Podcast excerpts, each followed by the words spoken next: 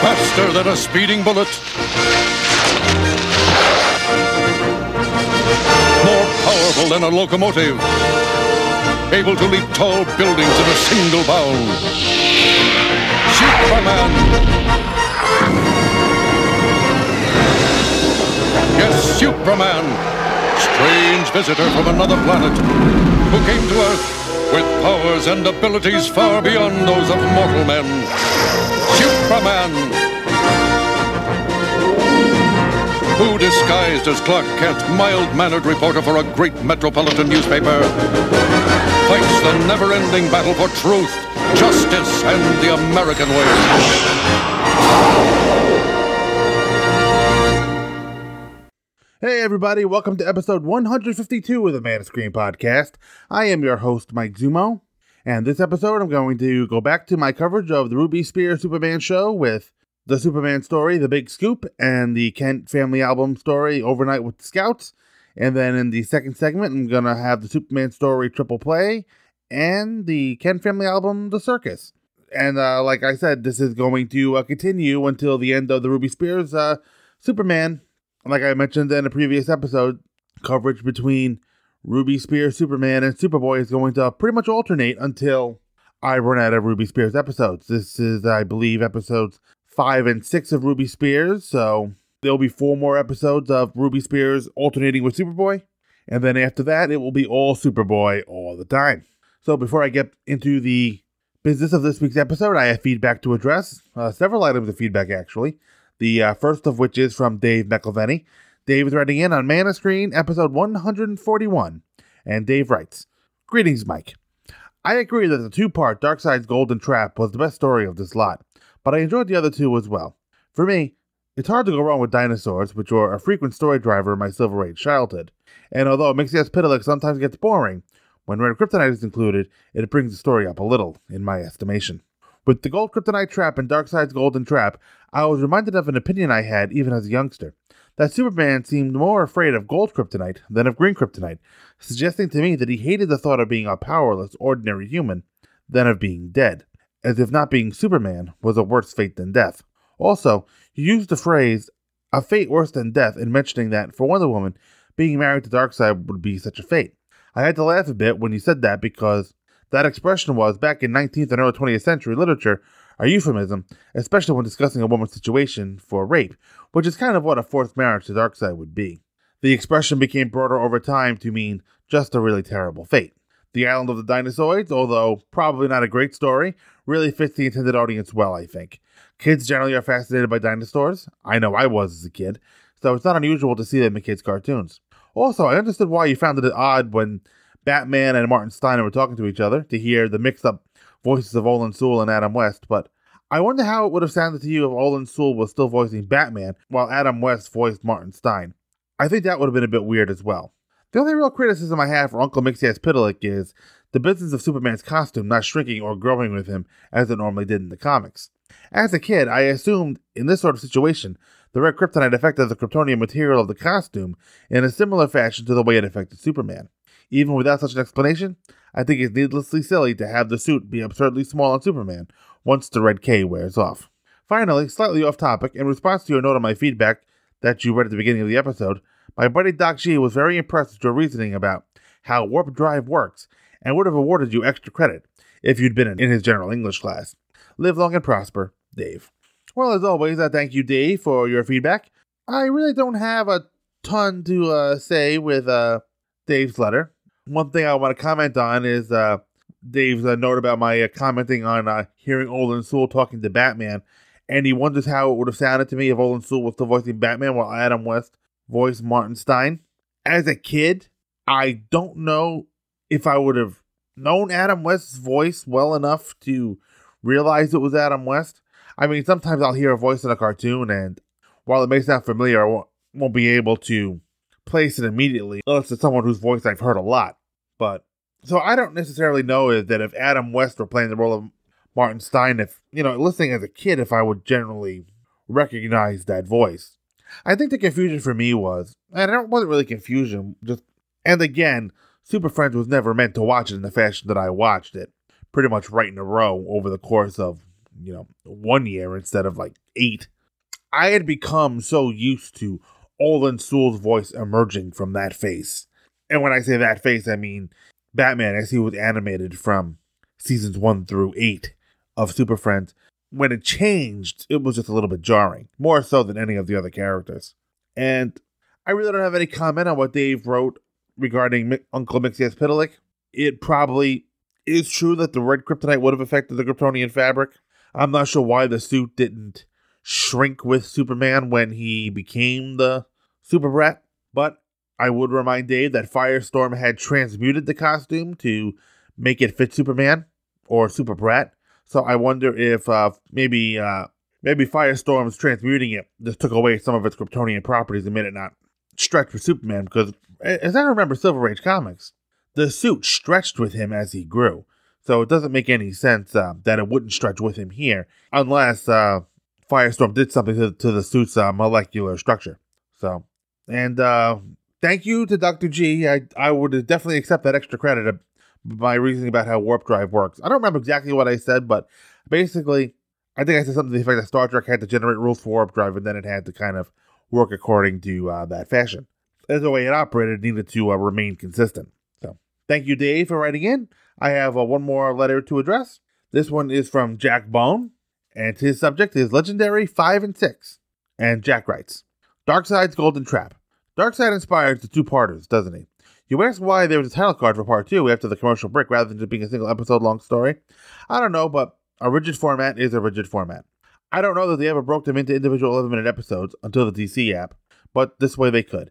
What they would have done with a, dis- a disparate length of Bride of Darkseid, I don't know, but I'd guess chop off the cliffhanger of the first part and graft it onto the cold open for the second.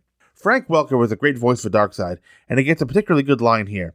The auctioneer says they would have waited if they knew the Apokoliptians were coming and offers to reopen the bidding, but Darkseid says, I have no interest in it. You may proceed. What a wonderful way to get a person to stop apologizing without showing a hint of forgiveness or even acknowledging the other's feelings. So, Vega is a system of ill repute in the comics? I don't think I would have recognized why they chose that star name until we got the slogan, What happens on Vega stays on Vega. On the other hand, I'm willing to bet, Max- bet Beta Maximus was invented for TV. No pun unintended. I don't know its index in the Star catalog, but it probably begins with the letter VCR. Island of the Dinosaurs. People keep telling me how dangerous it would be to bring back dinosaurs. I say it would still be worth it. Uncle Mxyzptlk. Gee, Superboy was such a well-behaved child the first time around. I guess we can blame that on the red kryptonite too. At the risk of introducing real science into a discussion of kryptonite, there's a saying that the dose make the poison.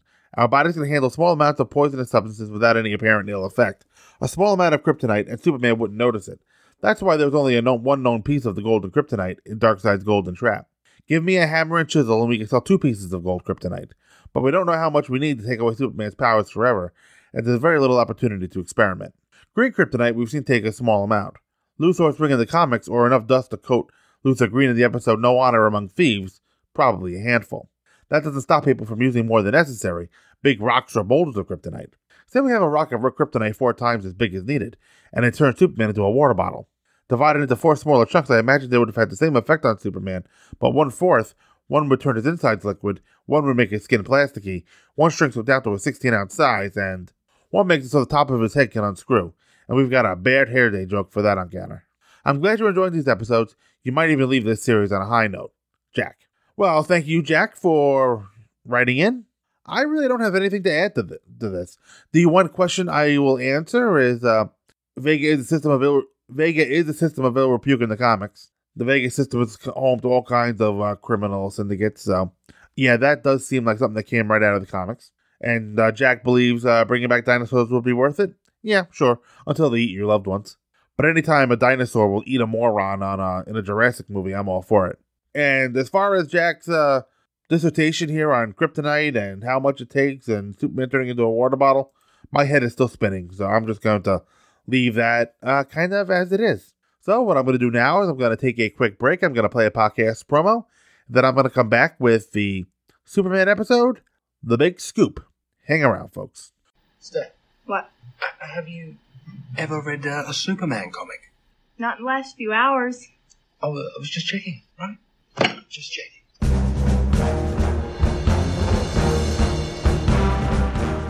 Hey everyone, my name is Michael Bailey, and I have been a fan of Superman for as long as I can remember. In 1987, I started collecting the Superman comics as a going concern, which led me down a long and winding comic book filled path to 2007 when I first started podcasting.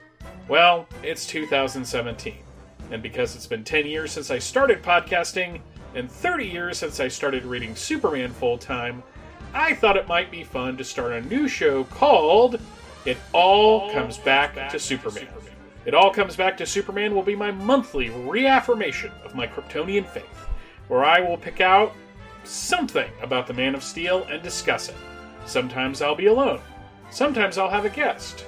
No matter how many people get involved, Superman will be the focus. It All Comes Back to Superman as part of the Fortress of Baileytude podcasting network. New episodes will drop on the 28th of every month. This show and all of the other programs that are part of the Fortress of Baileytude podcasting network can be found at www.fortressofbaileytude.com.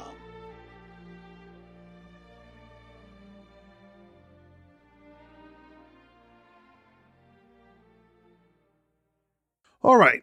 Welcome back, folks. The episodes of this segment had an original broadcast date of October 15th, 1988. And we're going to start with The Big Scoop by Michael Reed. And all of our synopses are brought to you by SupermanHomepage.com, your number one source for Superman information on the web. Dr. Glozer has invented a machine he calls the Chronotron that can look one hour into the future. Boy, there sure have been a lot of changes in Smallville in the last few years. Spare us your trips down memory lane, Clark. Let's just get this over with. Gee, Lois, you're not unhappy that Dr. Glozer gave me the exclusive on his new invention, are you? Of course not, Clark. I'm overjoyed that you got what might be the biggest scoop of the century. Well, thanks, Lois. That's nice of you. Clark, I haven't seen you since you were knee high. How are your parents? Uh, just fine, Dr. Glozer. Uh, They asked me to say hello. Well, let's get started. This is my greatest invention, the Chronotron. I won't bore you with the technical details. The bottom line is that this device can see one hour into the future. Dr. Glozer, this I've got to see. Very well. The mice take approximately an hour to navigate this maze. Which one will find the cheese, huh? The Chronotron will tell us. Now what? We wait. In an hour, the results will be revealed. Swell. Anybody got a deck of cards? Aha! You see? Just as the Chronotron predicted. Jeevers! Th- that's amazing! Uh, this could be the greatest scientific breakthrough of the age, Dr. Glozer. I sure hope it doesn't fall into the wrong hands. Reading Clark's article in the Daily Planet, Lex Luthor decides he wants the Chronotron for himself. He sets his goons out to the Kent farm where Clark, Lois, Jimmy, and Dr. Glozer are having dinner together. The goons kidnap the Kent and Dr. Glozer. Lex's men steal the Chronotron while Lex keeps Superman busy saving Jonathan and Martha Kent from a car crash.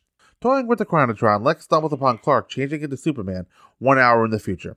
Lex kidnaps Lois and Clark and uses a planned train disaster to try to force Clark into revealing he's really Superman. I've always had a flair for the dramatic. As you well know, Superman. If Clark's Superman, then I'm Wonder Woman. Thanks, Lois. I think. Come clean, Steel Brains. I saw you change at the racetrack. Uh, it's simple. Superman sometimes disguises himself as me if he thinks a crime is gonna be committed, and then I get the exclusive. So that's how you do it. Really? Well, if you're not Superman, then this little green stone shouldn't bother you a bit. Feel weak? Uh, dizzy? Oh, I've got the flu. Been out of the weather all day. Clark gets stomach aches thinking about food. Whatever. Take a look at this. Who is Superman really? Find out tomorrow night. You're a real shot in the arm for my network. And you're the star, Clark, baby. You're crazy, Luthor. Why should I go along with this?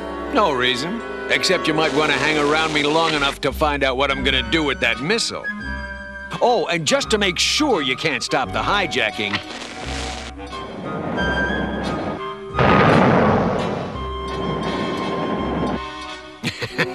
Nasty pickle, huh, pal? You can't let that train crash, but you can't save it without revealing your real identity.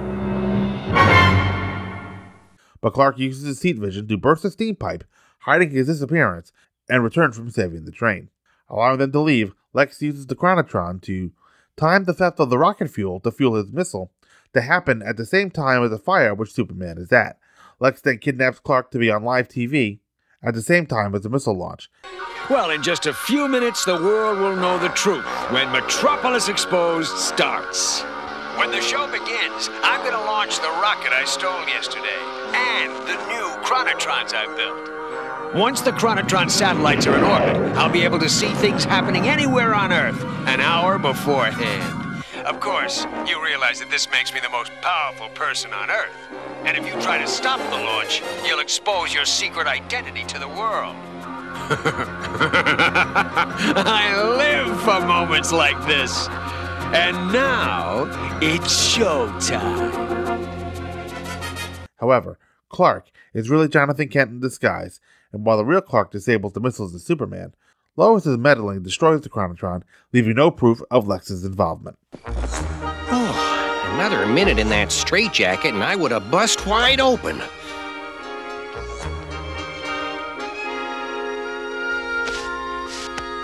Was quite a ride you gave me from here to Metropolis yesterday, son. Thanks for impersonating me, Dad. You helped me beat Luthor's evil scheme. Son, you can always count on us. That's what parents are for.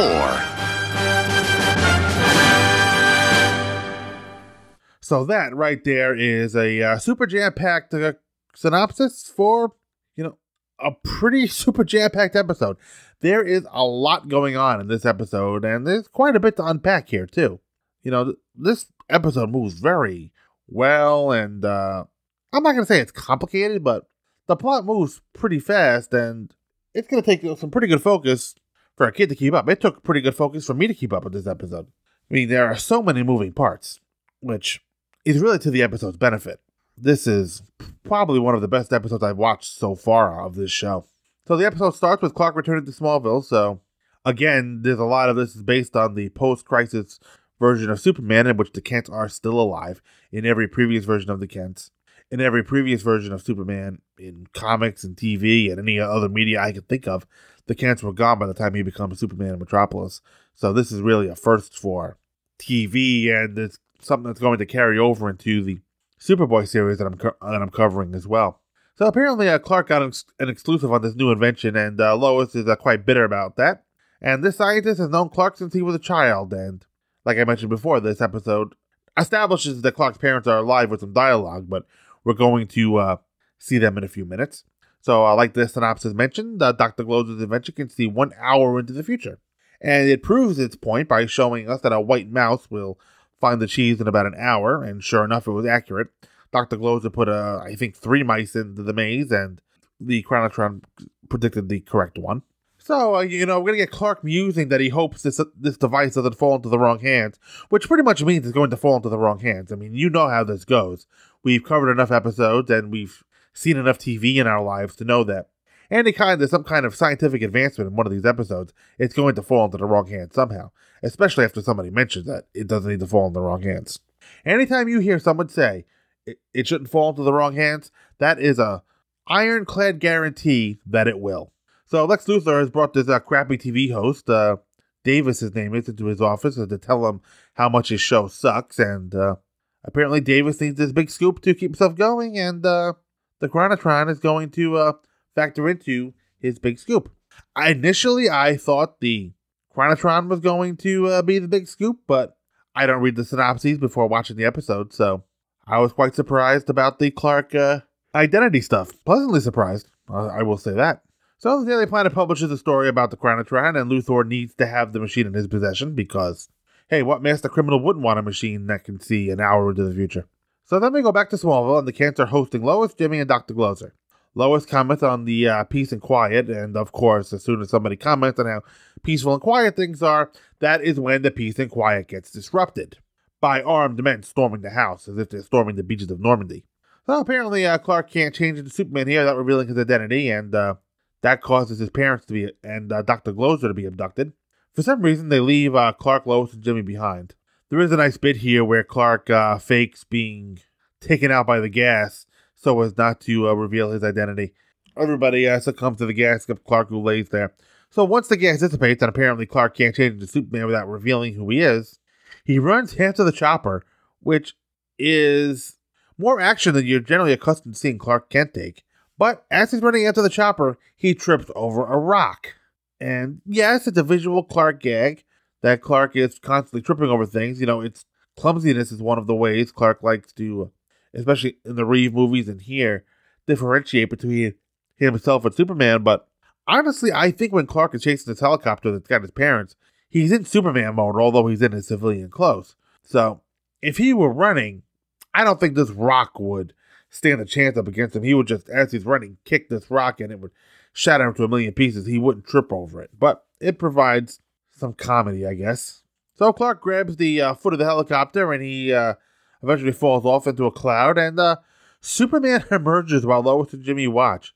And it's interesting to one even wonder here how Clark is going to get out of this because it looks as though Jimmy and uh, Lois saw Clark fall into the cloud and then Superman fly out with no trace of Clark.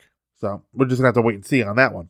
So now uh, the men want Glozer to take them to the Chronotron, and uh, he's refusing. And uh, here is Superman in all his glory. And these men are shooting ray guns at Superman. I'm guessing the uh, censors don't allow uh, animated real bullets in a cartoon like this. It's got to be kind of a Star Wars uh, pew pew ray guns. And with a mighty breath, Super- Superman will blow them all away. So the kids have been kidnapped, and Luthor is going to run them into a school bus, and off Superman goes. I don't think at this early stage of the episode, Lex Luthor has any idea who he has in his possession. You know, based on uh, what he's going to find later, I wonder if he regrets giving up the Kents here the way he does. The episode doesn't really touch on that, but just one of those things I think about. So Superman saves them by picking the truck o- over the bus, and there's really uh, they do a very good job of not uh, blowing the fact that they know who's saving them. So this gives Luthor a chance to escape with the Chronotron. And uh, back at the planet, Clark shows up and reveals Superman saved him. So I guess it was easy enough. So now I'm kind of watching, see what's happening here, and uh, Lex is going to use the Chronotron to cheat at horse racing. That wasn't the first thing I would uh, think about, but yeah, no, why not? I guess if you can see an hour in the future, you can pick a winner and you know hit the trifecta or the exacta. I'm I don't really know my uh, horse racing terms, but I think a superfecta is one of the highest things you can get. If you get all that, you can uh, bring home some pretty serious cash. So maybe uh, Luthor's going to do that, at least at first. And he's going to pick the horse named Marvelous Marv. I wonder if that's a, a reference to original New York Met, Marvelous Marv Throneberry. Now, for any of you who know anything about the 1962 uh, New York Mets, there was nothing good or marvelous about them or that team. And even less marvelous was Marvelous Marv. He was just, that was just kind of a character that he seemed to have adopted on a team that uh, won only 40 games. But this is not a baseball podcast. This is a Superman show. So we're going to move on uh, right into uh, kind of the crux of the scene here where the machine shows a shirt rip.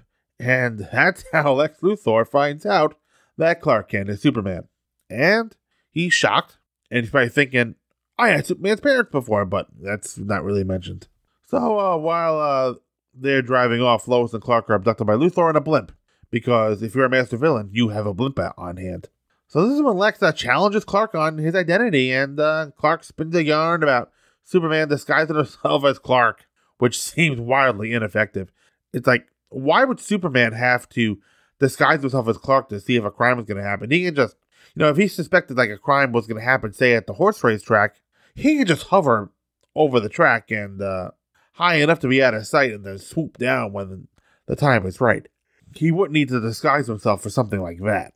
And then, in disbelief, Lex Luthor tries to use the kryptonite ring on Clark, who fakes having the flu.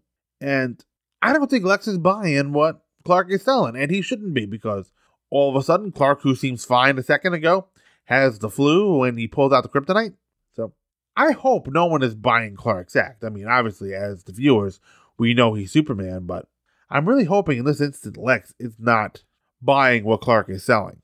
Especially, and uh, Lois throws uh, Clark's and assists by saying that Clark gets sick just thinking about food. Which, okay. So this little sequence here sets up an entire plot where Luthor is going to reveal Superman's secret identity on TV to uh, save his network. And he's going to launch a missile and steal rocket fuel. Luthor's got a lot of stuff going on in this episode. I guess when you have a have a device that can see an hour into the future, it makes it easy to plan. So, I'm before the, anything else, I'm going to tell you how Clark got out of that. He uses heat vision to break a steam pipe and saves the train. It's all done very fluidly, and he's back at, as Clark and the train is safe. So he's able to uh, get everything done before this team dissipated. So, and I'm not going to continue to gush over the animation because I've done a lot of that already, and I still think it's great. There really hasn't been a step down. There's an issue I'll have later that I'll get to in the next segment, but nothing right now. Everything's going well so far. So there's going to be a building fire in an hour that Luthor will use that to begin phase two of his plan, the theft of the rocket fuel, because you can't have a missile without fuel. If you have a missile but no fuel, your missile's not going to go anywhere. So here's a nice shot of Superman saving people trapped on our roof of a building that's on fire by removing the roof. And I love that shot of him flying into the water tower and putting out the fire. He flies through the water tower and the water spits out, and uh, the fire was immediately gone. Great animation there. So uh, no one can figure out how Luthor got the rocket and uh, and the fuel, and well, then all of a sudden, Lois remembers that the the Chronotron. Like, did nobody notice that the machine was got, stolen beforehand? Is it only now that we're seeing its effects that people start to think about it? You would think uh, the professor, when he got home, would have freaked out once he saw his machine was gone. Dr. Glozer, his name was. So, like I said before, this episode has a lot of moving parts, and it's all working seamlessly. You really have to watch this episode to keep up with uh, Luthor's plot. Otherwise, you're going to be lost in, in a minute. So, during the show, the Davis show, not my show, Davis's show on the episode, Luthor will launch the rocket and put the Chronotron satellites in orbit because he needs to see everything around the world an hour in advance.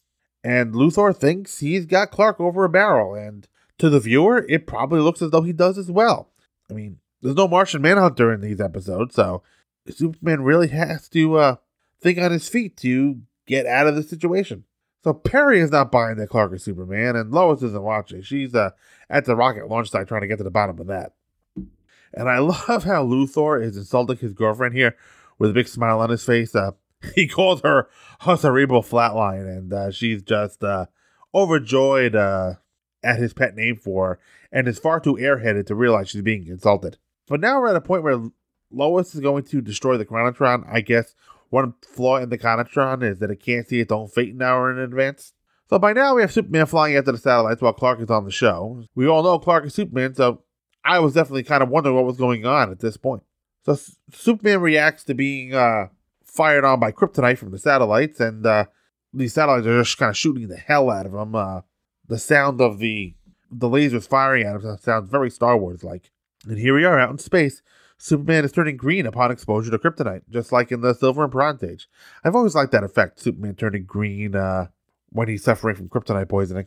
It's a very striking image, and uh, the Superboy show will actually adopt that. I don't know if they do it in season one, but I know later on in the show, whenever he's exposed to kryptonite, his face gets a green tint. So Superman manages to uh, destroy the satellites anyway with his heat vision, basically by getting far enough away. And then he goes back to the studio, and here are Superman and Clark Kent on stage together. So Luthor's airheaded girlfriend locked Lois up with the Chronotron, but in destroying it, she uh, destroyed her evidence against Luthor. So I guess it's a win some, lose some type of day. And then I love how this ending plays out with Jonathan pretending to uh, be Clark to preserve his secret identity is a nice uh, touch with the girdle to uh, push in uh, Jonathan's stomach so that he's not wider than Clark, and uh, there's even extra lift in his shoes to make him seem taller. Again, the attention to detail, which yeah, to a kid is probably not necessary. Like if to a young kid watching, just Jonathan pulling off the Clark mask is probably enough, but to show the the extra steps like the girdle and the lifts in the shoes, you know, it shows an acknowledgement that maybe an older kid is watching and saying, wait a minute, he's not built like Superman. How could he have pulled that disguise off? Well, now you know. And it just shows that the Kents will do anything for Clark, which parents will do anything for their children and vice versa. It's a very good family moment for Clark and his parents. So I like that episode very much. The plot moves like a freight train, and you really have to pay attention to keep up. And this, I like that the kids can keep up with it, and the script writing was clever enough to keep the adults entertained. Another really good episode of the show. probably uh, that might actually be the best one so far. So we're gonna move right on to Overnight with the Scouts by Jerry Wilkinson, and our this is a Kent family album story, and our synopsis is as follows. Camping out in the woods, Clark and, the, and his scout friends are treated to a ghost story, which sets their imaginations running wild. When Clark hears noises in the night, the boys go exploring and find nothing more than the usual woodland nightlife. So this episode is pretty much uh, what you see is what you get, kind of like all these other uh, family album stories. This is Clark overnight with the Cub Scouts, and we're gonna learn that Clark doesn't like broccoli. I love broccoli. I'm surprised Clark do- doesn't. So the boys are amused by the ghost story, and uh, they're laughing at the story in the Scoutmaster, not laughing at story because they think it's funny. They're laughing because they think it's stupid. And Clark here is a bit of an obnoxious brat. Just want to kind of throw that out there. So now it's bedtime, and an owl wakes up Clark. Clark gulps when the boys send him after what sounds like a wolf, and one of them thinks it's a ghost, but Clark uses his vision powers to uh, detect an owl. And then uh, Clark will get tickled by a snake. Indiana Jones will cry about this for 20 minutes, but not young Clark. He can uh, handle that snake and chuck it to the side like nobody's business. However, it is enough to send the rest of the boys scurrying into the tent. And to be honest, it would probably send me scurrying into the tent as well. We got a raccoon knocking down some pots and pans, and Clark sets it free. This episode is just kind of one thing after another. It's basically a comedy of errors. Not terribly interesting either. So these scared little boys did take their clubs and beat down a small skillet, so there is that. That it's gonna be hard to have breakfast in the morning when your egg pan is uh, dented. And then to make matters worse, their tent collapses, and this incompetent scoutmaster wonders if the sound was made by Bigfoot. These last few family album stories have been a step down from the supermarket and the adoption one. The first two were really good. The last few, not so great. But if you're a young kid, you're probably amused by the boy's antics and the incompetent adult. Me, I was not. All right, so at this point, I'm going to take another break, play another promo. Then when I come back, the Superman story triple play and Kent Family album story, The Circus. Hang around, folks. R. What's that stand for?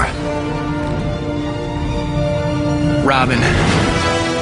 Hello, everyone. This is Rob Myers, and I'd like to invite you to check out my podcast called Robin. Everyone loves the Drake. Rob, are you going to take out the trash? Uh, I'm right in the middle of uh, recording a, an ad for my, my podcast. I'll, I'll do it in just a little bit, okay? Sorry to interrupt Boy Wonder time. Boy Wonder? I'm all man, lady. Uh, Rob? Uh, okay, where was I? That's right. My podcast, Robin, Everyone Loves the Drake. It'll be hosted over at thebatmanuniverse.net. I'll be covering Tim Drake's origin story from the very beginning, starting with Tim's first appearance in Batman 436, also known as Batman Year 3, and hopefully going all the way through the Robin ongoing series, starting with issue 1 and going all the way to issue 183. 183 issues? Wow. Well, it's a good thing because everyone loves the Drake. You don't like the Drake? I hate the Drake. I love the Drake. How could you not like the Drake? Who's the Drake? Who's the Drake? The Drake is good. Oh. All right, welcome back, folks. The episodes in this segment had original broadcast date of October 22nd, 1988. And we're going to start with the Superman story, Triple Play. This is written by Larry DiTillio. And both of our synopses are brought to you by SupermanHomepage.com, your number one source for Superman information on the web. The prankster forces Superman to play macabre baseball games against the kidnapped World Series teams. Well, fans, here we are again, about to start this year's World Series, thanks to Superman.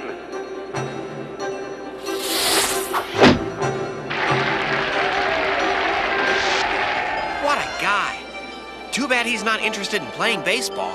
Well, uh, here we are. It took you long enough. Did I uh, miss anything? No, just Superman. Attaway, kid! What a swat! Clark, did you hear what I said? You missed Superman. Frankly, Lois, there are some things even more exciting than Superman. All right! Yeah! All right, what a play! Aw, come on, guys. Let me hear an inning. Half an inning. One pitch. Uh-uh, sorry. No baseball for you for a long, long time. Warden's orders. Yeah, that's it. That's the synopsis. Basically, the liner notes that you would see in like the TV guide or something like that. Very general. It tells you nothing. But fun note about this episode back when I covered Super Friends, I kept talking about the death of Superman, the final episode of that show that I actually remembered. The same kind of goes for this triple play episode, as the one thing looking back before watching the show for this podcast that I remembered about the Ruby Spears Superman, and bear in mind, before this podcast, I have not seen these episodes since they aired in the late 80s. I remembered Superman playing baseball and I remembered him bunting for a home run. That's going to happen in this episode. So let's get into it. So, and I promise I'll get into it more than the synopsis did. Even though this is not, even though I remembered the baseball aspect of it, this is not a great episode. The prankster is not a favorite villain of mine. I mean, he's okay in a kid's cartoon, but the prankster is one of those villains that if I never see him again, it's too soon. So, take me out to the ball game as uh, Jimmy and Clark are covering baseball. And apparently, uh, Clark is a great baseball fan. He's calling it a window into the American spirit. So, okay, uh, Clark is definitely uh, into baseball. So here we go with the prankster. He looks very comic book accurate, very short, and uh, he's got that long uh, mustache that curls in on itself. I don't necessarily want to call it a handlebar mustache because it's not really that thick, but it's very thin. And definitely, uh, you know, he's got a gap teeth. So like, looks like he's got three teeth two on the top or one on the bottom, or vice versa. And uh, right now, the henchmen have a creepy looking gas in a flower with the prankster's face on it. It is a very uh, perverted version of something the Joker would do. So baseball practice is going awry here, and uh, Clark uh, blows some dirt up with his breath to cover his exit and change it to Superman. And as Superman arrives, the uh, baseball players, because they have nothing else to do at the moment, do the uh, "It's a bird, it's a plane, it's Superman" bit. So this really big henchman here takes out this big cannon and shoot at one of the stadium lights, and this is going to provide the necessary distraction to Superman. That instead of catching the light fixture with his hand, he does so with a batting cage. I'm not necessarily sure the cage would hold a several ton light fixture, but you know, what the hell it does here. So we have a nice little action sequence to start out at the ballpark, and it gets our story going. We already know that the prankster is involved, but it's not giving us any information right away. We still don't necessarily know what he's up to. I mean, you know what he's up to if you listen to me read the one line synopsis, but if you haven't read that, you don't know what's going on yet. So uh, Clark discerns that uh, these are the prankster's men, and then Lois tells us what the prankster does. He plays pranks on people. Uh, his crimes are in the form of pranks. Thank you, Lois. You win the big prize. She points. Thank you for pointing out the obvious. I love how Lois wants to take Clark's story immediately, and uh, there's a nice little bit of turnaround here. I like this interplay between Clark and Lois.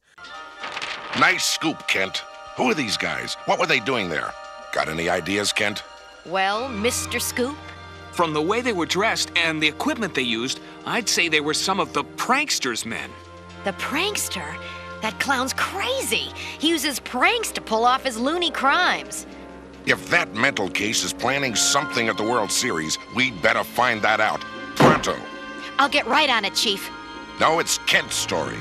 But. Uh, I'll cover the opening of the Cook Gallery at the City Museum. I don't mind. Clark Kent, you're a peach. Besides, Judge Cook's machine art collection is one of the finest in the country. Judge Cook? Isn't he. Uh, the judge who sent the prankster to prison. The prankster vowed to get even, and the machine art exhibit just might appeal to his warped sense of humor. Uh, but it's just a hunch. Uh, come on, Jimmy. Clark Kent, you. Lois wants to grab Clark's story about on the prankster, but Perry says, "Oh, hold on, down, girl. That's Kent's story." And she uh, sulks for a minute until Clark says she can have it. He wants to cover this uh, art exhibit. And then it turns out that being featured is the work of the artwork of the judge who sent Prankster to jail. So I like Clark turning the tables on Lois. We don't really see it often enough. And uh, usually Clark uh, lets Lois kind of run roughshod over him, but she tried to take his story and he appeared to let her and then told her, Nope, I've got this angle covered and uh, puts her out a little bit. And uh, I really like that. Yeah. But now we have a hostage situation at the museum, and uh, Clark goes to change Superman, and we got a pretty good shirt rip. At least it would have been a pretty good shirt rip if the colorist didn't botch the animation and invert the colors on the S. The uh, negative space, which is generally yellow, was red, and the S itself was yellow. I don't understand how that happens. I mean, I know everybody's human and mistakes happen, but seriously? How does that get through? How many people look at this thing before it goes to broadcast? You'd think enough to notice that uh, Superman's S is colored wrong. And Superman's S is one of the most recognized symbols in the world. How do you miscolor it? And I'm just going to go out on a limb and say there wasn't any way to fix that in time. So it's one of those things that we just pretty much have to live with. So we have silly villains, and uh, Superman plants barrels on their head and knocks them out. And then we have a bunch of people tied up in the art exhibit. So there's the uh, prankster on roller skates, and he's putting uh, Judge Cook in a machine and when Superman shows up. And like I said, the prankster is not a favorite villain. He seems awfully silly for a Superman villain.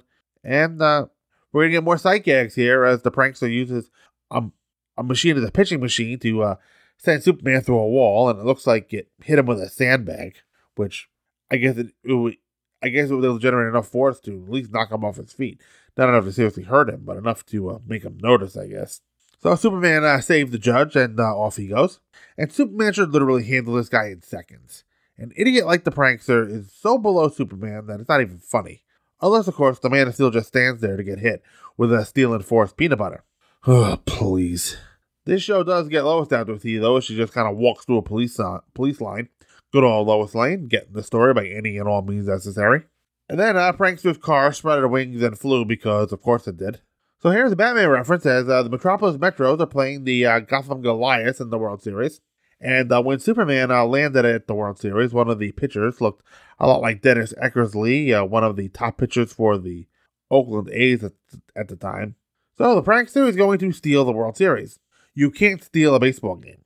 You can abduct the players while Superman stands there scratching his trunks, but you cannot actually steal the game. Got it? Got it? Good. But so we're going to find out that it turned out he didn't steal the World Series. So Superman tracks the prankster to this island as I'm getting starting to get bored with this episode. And this is where we learned that the prankster loves baseball. And because he was arrested, he couldn't watch baseball, so he's going to kill the judge. This is a very uh, rational uh, explanation for. All right, prankster, what do you want? What do I want? You know, I really love baseball.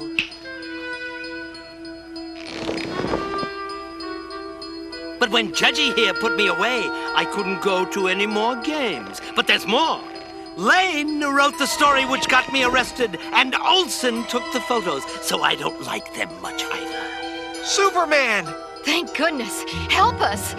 Prankster, you're insane. Uh-uh, Soupy.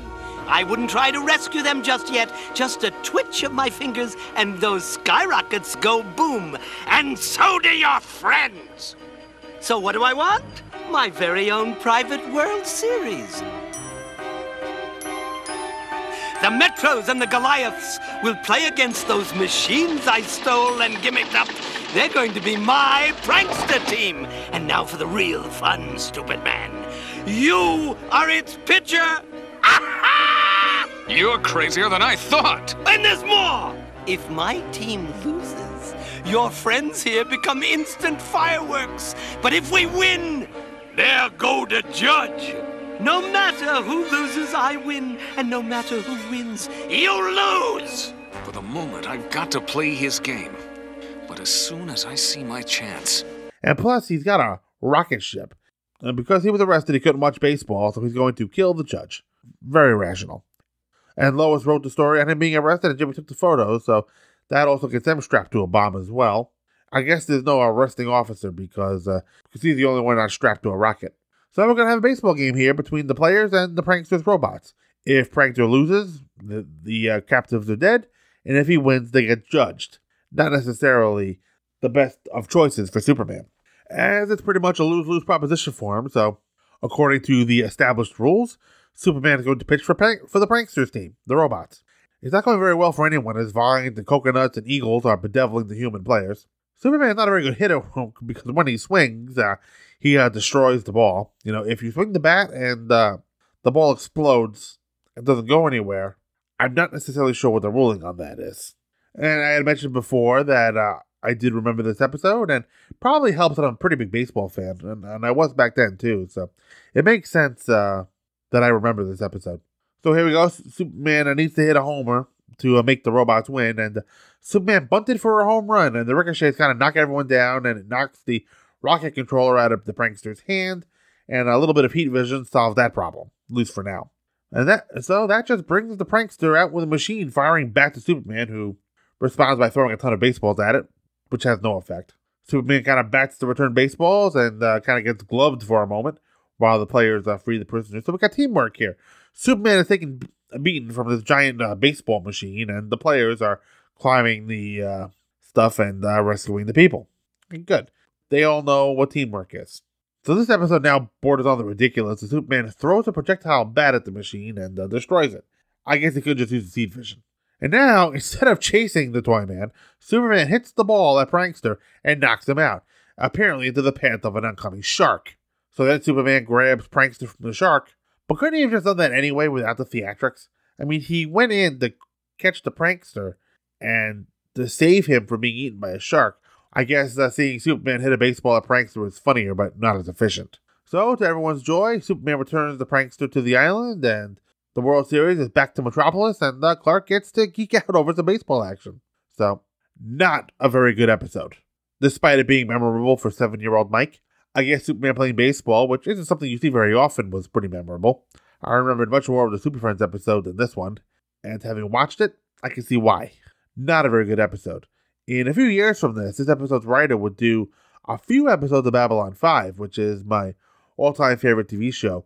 And I guess for that reason, I expected better of Larry DiTillio, especially since he wrote some pretty good episodes of that show. But kind of a dud here on Ruby Spears Superman. So let's move right on to the Kent Family album story, The Circus. And this is written by Meg McLaughlin. And our one sentence synopsis is as follows Clark accidentally becomes part of his first circus. Yep, that's pretty much it. So here we go Clark at the circus. We start with the whole family posing in a cutout of uh, weightlifting family. The There's uh, a daddy weightlifter, a mommy weightlifter, and a kitty weightlifter. And everybody sticks their head into the appropriate uh, head hole, and we have a family portrait. A very weird one, but a family portrait nonetheless. So the Kents send Clark to get concessions.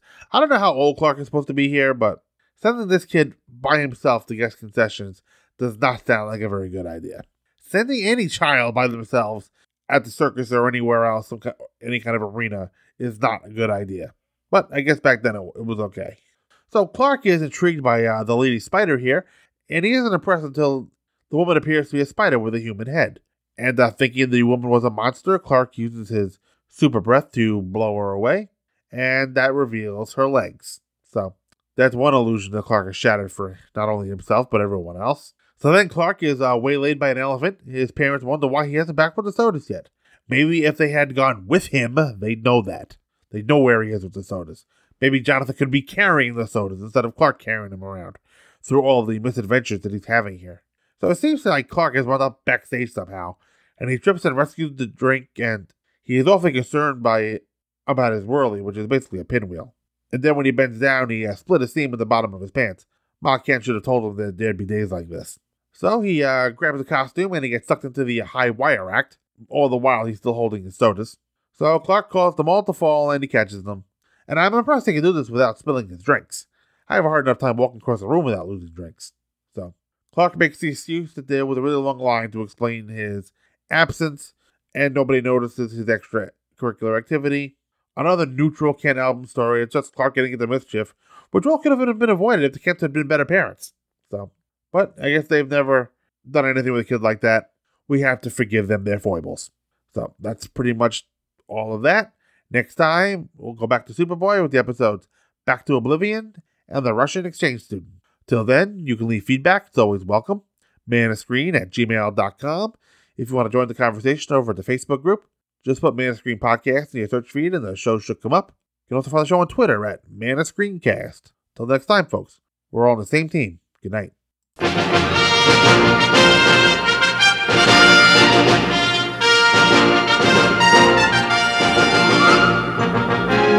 The Man of Screen Podcast is produced by Mike Zummo, and all opinions expressed on the show are those of Mike Zummo and his guests and no one else. All music and sound clips used on the show are for review purposes only, and no copyright infringement is intended. All music and sound clips are copyright their original copyright owners. The Man of Screen is a member of the Two True Freaks Internet Radio Network and can be found at www.twotruefreaks.com. Email to this show can be sent to manofscreen at gmail.com. And you can also leave the show a review on iTunes. That will help others find the show. Thank you for listening to the Man of Screen podcast.